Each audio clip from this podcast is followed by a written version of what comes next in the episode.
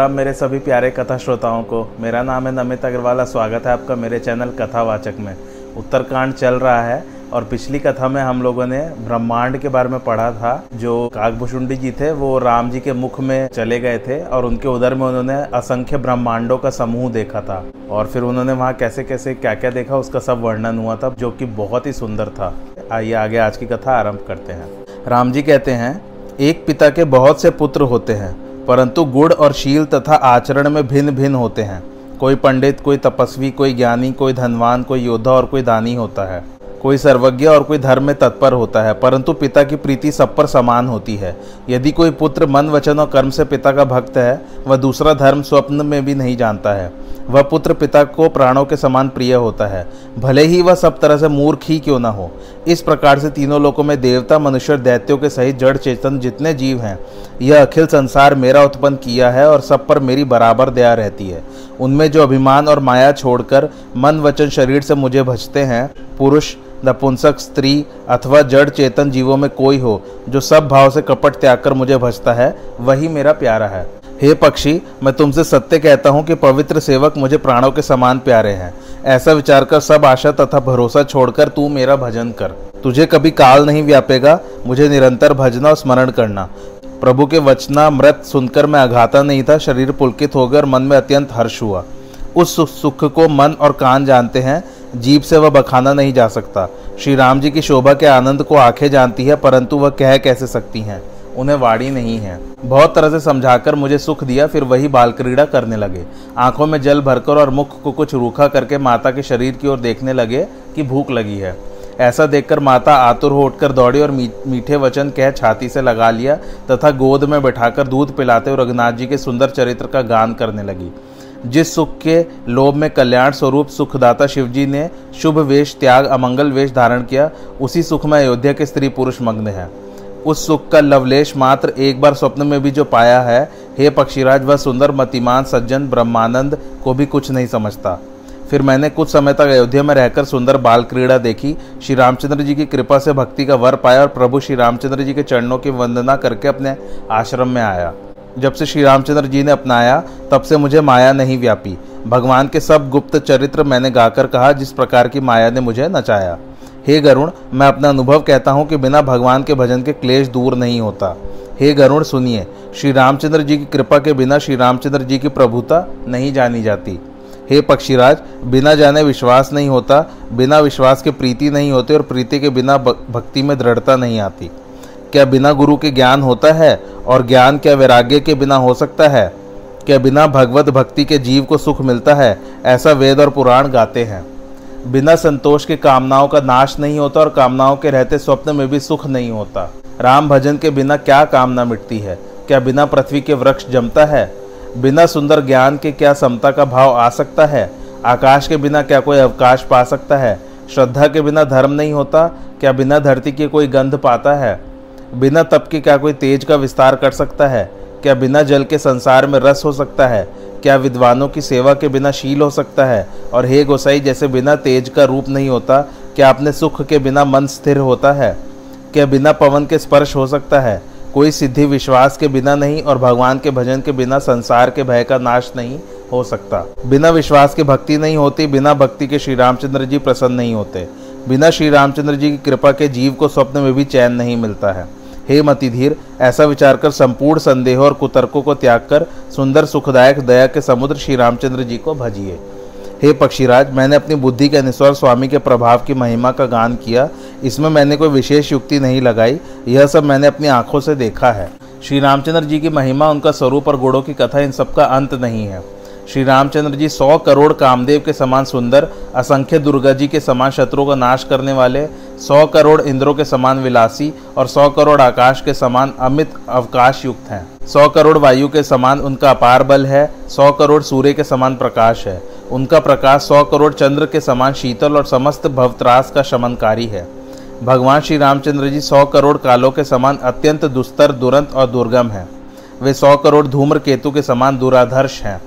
प्रभु रघुनाथ जी करोड़ों पतालों के समान गहरे सौ करोड़ यमराजों के समान विकराल अपार तीर्थों के समान पवित्र करने वाले हैं उनका नाम सब पापों को नष्ट करने वाला है श्री रामचंद्र जी सौ करोड़ हिमालय पर्वत के समान अचल और सौ करोड़ समुद्र के समान गंभीर है सौ करोड़ कामधेनु के समान भगवान संपूर्ण कामनाओं के देने वाले हैं अनगिनत करोड़ों सरस्वती के समान चतुर सौ करोड़ ब्रह्मा के समान सृष्टि में निपुण सौ करोड़ विष्णु के समान पालन करता और सौ करोड़ रुद्रों के समान संहार करता है। सौ करोड़ कुबेर के समान धनवान है और करोड़ों माया के समान प्रपंच के निधान है। सौ करोड़ शेषों के समान भार धारण करने वाले निर्वध, निरुपम प्रभु और जगत के स्वामी हैं। कागभूषुंडी जी के सुंदर वचन सुनकर गरुड़ जी ने पंख फैला दिया।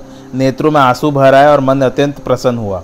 तब श्री रामचंद्र जी का प्रताप हृदय में सोचने लगे। पिछली अज्ञानता को समझकर पछताते हैं कि अनादि ब्रह्म को मैंने मनुष्य जाना। बार बार कागभूषुंडी जी के चरणों में सिर नवाया और श्री रामचंद्र जी के समान जानकर प्रेम बढ़ाया। कागभूषुंडी जी को सिर नवाकर और हाथ जोड़कर अनेक प्रकार से उनकी प्रशंसा की। फिर गरुड़ जी प्रेम के साथ वह यह मधुर तथा विनीत वचन बोले, हे प्रभु, मैं अपने अज्ञानतावश आपसे पूछता हूँ, हे कृपा सागर स्वामी, मुझे अपना दास जानकर आदरपूर्वक कहिए।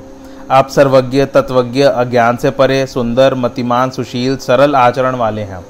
ज्ञान, वैराग्य और विज्ञान के निवास है तथा श्री रामचंद्र जी के आप प्यारे दास हैं। हे तात, आपने किस कारण से यह कहुए की देह पाई? यह मुझे सब समझा कर कहिए। हे स्वामी, आप आकाशगामी हैं, कहिए, आपने सुंदर रामचरित मानस को किस जगह पाया? हे नाथ, शिवजी से मैंने ऐसा सुना है कि महाप्रलय में भी आपका नाश नहीं होता। शंकर जी झूठी बात नहीं कह सकते, सो मेरे मन में संदेह है। हे नाथ, स्थावर, जंगम, जीव, सर्प, मनुष्य देवता, ये सारा संसार काल का कलेवा है। इसमें अखंड ब्रह्मांडों का नाश करने वाला काल निरंतर ही प्रबल है। वह अत्यंत कठोर काल आपको नहीं व्यापता, इसका क्या कारण है? हे कृपालो, मुझे उसको समझाकर कहिए, ज्ञान के प्रभाव से ऐसा होता है या योग बल के कारण? हे प्रभु, आपके आश्रम में आने से मेरा मोह भ्रम दूर हो गया। सो हे नाथ, क्या कारण है? सब स्नेह पूर्वक कहिए। शिवजी कहते हैं, हे पार्वती, गरुड़ की वाणी सुनकर कागभूषुंडी जी परम प्रसन्न होकर स्नेह से बोले, हे गरुड़ जी, आपकी बुद्धि धन्य है। आपकी प्रश्नावली मुझे अत्यंत प्यारी लगी। यह प्रेमपूर्ण आपकी प्रश्नावली सुनकर मुझे बहुत से जन्मों की सुध हो गई। मैं अपनी सब कथा गाकर कहता हूँ, हे तात आदर पूर्वक मन लगाकर सुनिए। जब तप, शम, इंद्रिय दमन, उपवास, दान, वैराग्य, योग और विज्ञान। इन सबका यही फल है कि श्री रामचंद्र जी के चरणों में प्रेम हो, क्योंकि उसके बिना कोई कल्याण नहीं पाता। इस शरीर से मैंने श्री राम की भक्ति पाई है। इसी से इस पर मुझे बड़ी ममता है। जिससे अपना कुछ स्वार्थ होता है, उस पर सबको ममता करते हैं। हे गरुण, वेद मत के अनुसार सज्जन लोग ऐसी नीति कहते हैं कि अपना परस्पर कल्याण, जान, नीच से भी प्रीति करनी चाहिए। रेशम कीड़े से उत्पन्न होता है, उससे सुंदर रेशमी वस्त्र बनते हैं। इससे उस अत्यंत अपवित्र कीड़े को सब लोग प्राण के समान पालते हैं। परंतु जीव का सच्चा स्वार्थ यही है कि मन, कर्म वचन से श्री राम जी के चरणों में स्नेह करे। वही पवित्र और सुंदर शरीर वाला है, जो यह शरीर पाकर श्री राम जी का भजन करता है। श्री राम जी से विमुख रहकर ब्रह्मा के समान शरीर क्यों न पाए? पर कवि और पंडित उसकी प्रशंसा नहीं करते। इस देह से मेरे हृदय में राम भक्ति उत्पन्न हुई, इसलिए मुझे यह प्यारी है। मैं इस देह को इसलिए नहीं छोड़ता कि बिना शरीर के भजन नहीं होता। पहले मोह ने मुझे बहुत नष्ट भ्रष्ट किया था। मैं श्री राम जी से विमुख, कभी सुख की नींद नहीं सोया। अनेक जन्म लेकर फिर उसमें नाना प्रकार के कर्म, योग, जप, यज्ञ और दान किए। हे पक्षीराज, संसार में कौन सी ऐसी योनि है जिसमें भटक भटक कर मैंने जन्म न लिया हो? हे गोसाई, सब कर्म करके मैंने देख लिया अब की भांति सुखी नहीं हुआ। हे नाथ, मुझे बहुत जन्मों की सुधि है, शिवजी की कृपा से मेरी मति को अज्ञान ने नहीं घेरा।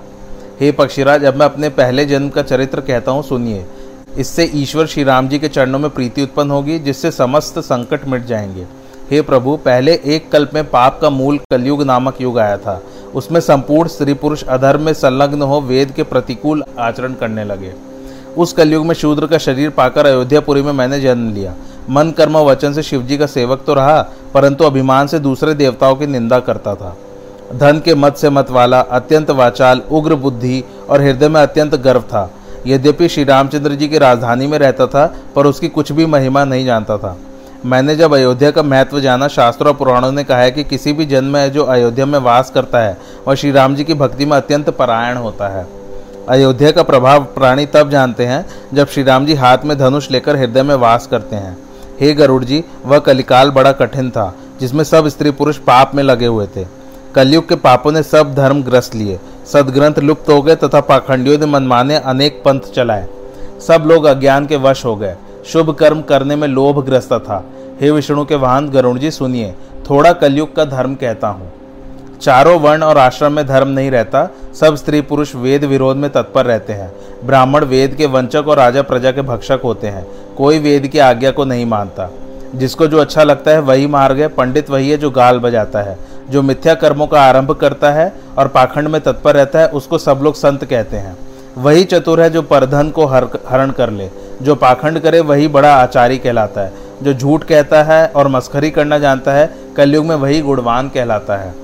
जो आचार भ्रष्ट और वेद मार्ग को त्यागे हुए हैं, कलयुग में वही ज्ञानी और वैरागी हैं, तथा जिनके नाखून बड़े और जटाएँ लंबी हैं, वे ही कलयुग में तपस्वी हैं। जो अमंगल वेश भूषाधारी और भक्ष्य भक्ष्य खाते हैं, वे ही योगी तथा सिद्ध पुरुष है, और उन्हीं की कलयुग में पूजा होती है। जो बुराई करने वालों के दास है, उन्हीं का गौरव है, वे ही मान्य हैं। जो मन, कर्म, वचन से झूठे हैं, वे ही कलयुग में वक्ता कहे जाते हैं। हे गोसाई, सब स्त्री पुरुष के वश में होकर बाजीकर के बंदर की तरह नाचते हैं। शूद्र द्विजों को ज्ञानोपदेश करते हैं और जनेऊ पहनकर कुदान लेते हैं। सब लोग काम, लोभ और क्रोध में तत्पर देव, ब्राह्मण, वेद और संत जनों के विरोधी हैं। अभागिनी स्त्रियाँ गुणवान और सुंदर पति को छोड़कर पर पुरुष का सेवन करती हैं। सुहागिन स्त्रियाँ आभूषणों से रहित रहती हैं और विधवाओं के नित्य नवीन श्रृंगार होते हैं। गुरु शिष्य का लेखा बहिरे अंधे का सा है, एक सुनता नहीं और दूसरा देखता नहीं। जो गुरु शिष्य के धन को हरता है, किंतु उसके शोक को नहीं हरता। वह भयानक नरक में पड़ता है। माता पिता बालकों को बुलाते हैं और जिस प्रकार पेट भरे वही कर्म सिखलाते हैं। ब्रह्म ज्ञान के सिवा स्त्री पुरुष दूसरी बात नहीं करते और कौड़ी के लोग के वश में होकर ब्राह्मण और गुरु की हत्या कर डालते हैं। शूद्र लोग ब्राह्मण से कहते हैं कि हम क्या तुमसे कुछ कम हैं? डांट कर आँख दिखाते हैं कि जो ब्रह्म को जाने, वही श्रेष्ठ ब्राह्मण है। जो पर स्त्री से व्याभिचार करने वाले कपट, मोह, द्रोह और ममता में लिपटे हुए हैं, वही मनुष्य अद्वैतवादी ज्ञानी कहे जाते हैं। ऐसा चरित्र मैंने कलयुग का देखा। आप तो गए गुजरे हैं ही, अन्य को भी चौपट कर देते हैं, जो किसी तरह से सत्य मार्ग का पालन करते हैं, जो तर्क करके वेदों को दोष लगा देते हैं, वे एक एक कल्प पर्यंत नरक में पड़े रहते हैं। ब्राह्मण, निरक्षर, लालची और कामी, आचारहीन, दुष्ट, दुराचारणी स्त्री के पति होते हैं। शूद्र नाना प्रकार के तप करते हैं और व्यास गद्दी पर बैठकर पुराणों की कथा कहते हैं। सब मनमाना आचरण करते हैं, उनकी अनीति का वर्णन नहीं किया जा सकता। कलयुग में सब वर्ण शंकर हो गए हैं और मर्यादा नष्ट हो गई है। पाप करते हैं और उनके बदले दुख, भय, रोग, शोक और वियोग पाते हैं। जो वेद मतानुसार वैराग्य और ज्ञान से संयुक्त हरि भक्ति का मार्ग है, मनुष्य उस पर नहीं चलते हैं और वे अज्ञानवश बहुत से पंथ चलाते हैं। योगी और सन्यासी बहुत सा धन लगाकर मंदिर को सजाते हैं और विषयों में आसक्त हैं। इससे वैराग्य नष्ट हो गया है। तपस्वी धनवान और गृहस्थ दरिद्री होते हैं। कलयुग की लीला कही नहीं जाती। कुलीन सती स्त्रियों को लोग निकाल देते हैं और घर में दासी को रख लेते हैं। पुत्र माता पिता को तब तक ही मानते हैं जब तक स्त्री का मुख नहीं देखते। जब से ससुराल प्यारी लगी, तब से परिवार के लोग शत्रु रूप हो गए। राजा पाप परायण, धर्महीन और नित्य ही प्रजा को निरर्थक दंड देकर न्याय की विडंबना करते हैं। धनवान, कुलीन, ब्राह्मण की पहचान जनेऊ, तपस्वी का चिन्ह नंग धड़ंग रहना और जो पुराण वेद को न माने, वे ही कलयुग में सच्चे हरिभक्त कहे जाते हैं। कवियों को झुंड तो दिख पड़ते हैं, परंतु कवियों को आश्रय देने वाला दाता सुनने में नहीं आते। गुड़ी कोई नहीं, कलयुग में बार बार अकाल पड़ते हैं, सब लोग अन्न के बिना दुखी होकर मरते हैं। हे गरुण जी सुनो, कलयुग में कपट, हठ दम्भ द्वेष, पाखंड, काम, क्रोध और अभिमान आदि संसार में व्याप्त रहते हैं। लोग जप, तप, व्रत, यज्ञ और दान आदि धर्म तामसी वृत्ति से करते हैं। बादल धरती पर पानी नहीं बरसाते, जिससे बोने पर ध्यान नहीं जमते। कलयुग में स्त्रियों के बाल ही भूषण है, उन्हें भूख बहुत लगती है।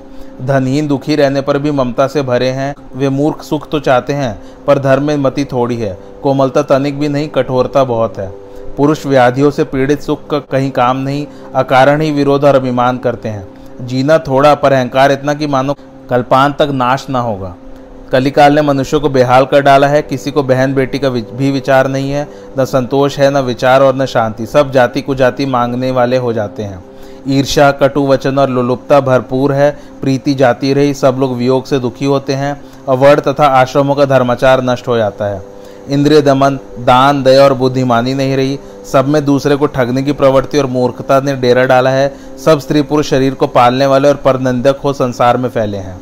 हे सर्पों के शत्रु, सुनो। कलिकाल पापों और अवगुणों का घर है। कलिकाल के गुण भी बहुत है, क्योंकि कलयुग में बिना प्रयासी निस्तार होता है। सतयुग, त्रेता और द्वापर में पूजा, यज्ञ और योग से गति होती है, परंतु कलयुग में लोग वही गति भगवान के नाम स्मरण से पाते हैं। सतयुग में सब प्राणी योगी और विज्ञानी होकर भगवान का ध्यान करके भवसागर से पार होते हैं। त्रेता में मनुष्य अनेक प्रकार के यज्ञ करके प्रभु को कर्मों का समर्पण कर संसार से तरते हैं। द्वापर में श्री राम जी के चरणों की पूजा करके मनुष्य भवसागर से तरते हैं, दूसरा उपाय नहीं है। कलयुग में केवल भगवान के गुणों की कथा को गाने से ही संसार सागर की था पाते हैं। कलयुग में न योग, न यज्ञ और न ज्ञान का ही बल है, एकमात्र श्री राम जी के गुणगान का आधार है। सब भरोसा त्याग कर जो श्री राम जी का भजन करते और उनके गुणों का गान करते हैं, वे भव सागर से तरते हैं। इसमें कुछ भी संदेह नहीं है, क्योंकि कलयुग में नाम की महिमा प्रसिद्ध है। कलयुग का यह पवित्र प्रभाव है कि मानसिक पुण्यों का फल होता है, पाप का नहीं। यदि मनुष्य विश्वास करे तो कलयुग के समान दूसरा युग नहीं है, क्योंकि इस युग में मनुष्य श्री रामचंद्र जी के विमल गुणों का गान करके बिना प्रयासी भवसागर से पार हो सकता है। तप, ज्ञान, यज्ञ और दान, ये धर्म के चारों चरण प्रसिद्ध हैं, परंतु कलयुग में एक ही प्रधान है, किसी तरह से भी दिया हुआ दान कल्याण करता है। सभी युगों के धर्म नेते श्री रामचंद्र जी की प्रेरणा से सबके हृदय में होते हैं। जब शुद्ध, सात्विक भाव, समता, विज्ञान से मन प्रसन्न हो, तब सत्य युग का प्रभाव जानना चाहिए। सतोगुण बहुत और रजोगुण थोड़ा। कर्मों में प्रीति और सब तरह प्रसन्न रहना त्रेता युग का धर्म है। रजोगुण अधिक, सतोगुण थोड़ा और कुछ तमोगुण। मन में हर्ष तथा भय द्वापर का युग धर्म है। तमोगुण बहुत और रजोगुण थोड़ा तथा चारों ओर विरोध कलयुग की महिमा है। इससे बुद्धिमान लोग मन में युग धर्म को जानकर, अधर्म के प्रति प्रीति छोड़कर धर्म करते हैं। कली धर्म उसे नहीं व्यापता, जिसकी रघुनाथ जी के चरणों में अत्यंत प्रीति है। हे पक्षीराज, मदारी के द्वारा किए हुए कपट जाल की माया विकट होती है, पर नट के सेवकों को वह नहीं व्यापती। भगवान की माया द्वारा रचे दोष गुण बिना श्री राम जी का भजन किए नहीं जाते। ऐसा मन में विचार कर सब कामों को छोड़ श्री रामचंद्र जी का भजन कीजिए। हे गरुण जी, सुनिए, मैं उस कलिकाल में अयोध्या में बहुत वर्षों तक रहा, फिर दुकाल पड़ा, तब मैं विपत्ति के वश विदेश चला गया। हे गरुण जी, सुनिए, मैं दीन मलिन दरिद्र और दुखी हो जैन को गया। कुछ समय बीतने पर मुझे कुछ संपत्ति मिली, तब मैं फिर वही महादेव जी की सेवा करने लगा। एक ब्राह्मण था। वह वैदिक विधि से सदा शिव जी की पूजा किया करता था, उसको दूसरा कुछ काम नहीं था। वह शिव जी का उपासक तो था, परंतु विष्णु जी का निंदक नहीं था। कपट से भरा हुआ मैं उस ब्राह्मण की सेवा करता था। वह ब्राह्मण दयालु अत्यंत ही नीतिवान था। हे स्वामिन, वह ब्राह्मण मुझे बाहर से नम्र देखकर पुत्र के समान पढ़ाता था। उस श्रेष्ठ ब्राह्मण ने मुझे शिव मंत्र दिया और बहुत तरह का शुभ उपदेश दिया। मैं शिवजी के मंदिर में जाकर मंत्र का जप तो करता था, पर मेरे हृदय में अहंकार भरा था। मैं दुष्ट, मलिन, बुद्धि, नीच जाति का था, इसलिए मोह के वश होकर भगवान के भक्तों और ब्राह्मणों को देखकर जलता और विष्णु का द्वेष करता था। गुरुजी मेरा आचरण देखकर दुखी होते थे। मुझे नित्य समझाते थे, किंतु मुझे बहुत क्रोध उत्पन्न होता था। भला दम्भी मनुष्य को कभी नीति अच्छी लगती है? एक बार मुझे गुरुजी ने बुला लिया और बहुत तरह से नीति सिखाई। उन्होंने कहा, हे पुत्र, शिवजी की सेवा का यही फल है कि श्री राम जी के चरणों में अविरल भक्ति हो। हे तात, शिवजी और ब्रह्मा भी श्री रामचंद्र जी का भजन करते हैं तब सामान्य मनुष्य की तो बात ही क्या है? अरे भागे जो ब्रह्म और शिव जी को पास से हैं, उनसे तू द्रोह करके सुख चाहता है? हे गरुण जी, जब गुरु ने महादेव जी को विष्णु का सेवक कहा तो यह सुनकर मेरी छाती जल उठी। मैं अभिमानी, भाग्यहीन, दुष्ट, कुजाति दिन रात गुरु का द्रोह करता था। किंतु गुरु बड़े दयालु थे। उनको जरा भी क्रोध नहीं आता था। वे मुझे बार बार उत्तम ज्ञान सिखाते थे। नीच जिसे बढ़ाई पाता है, वह पहले हटपूर्वक उसी का नाश करता है।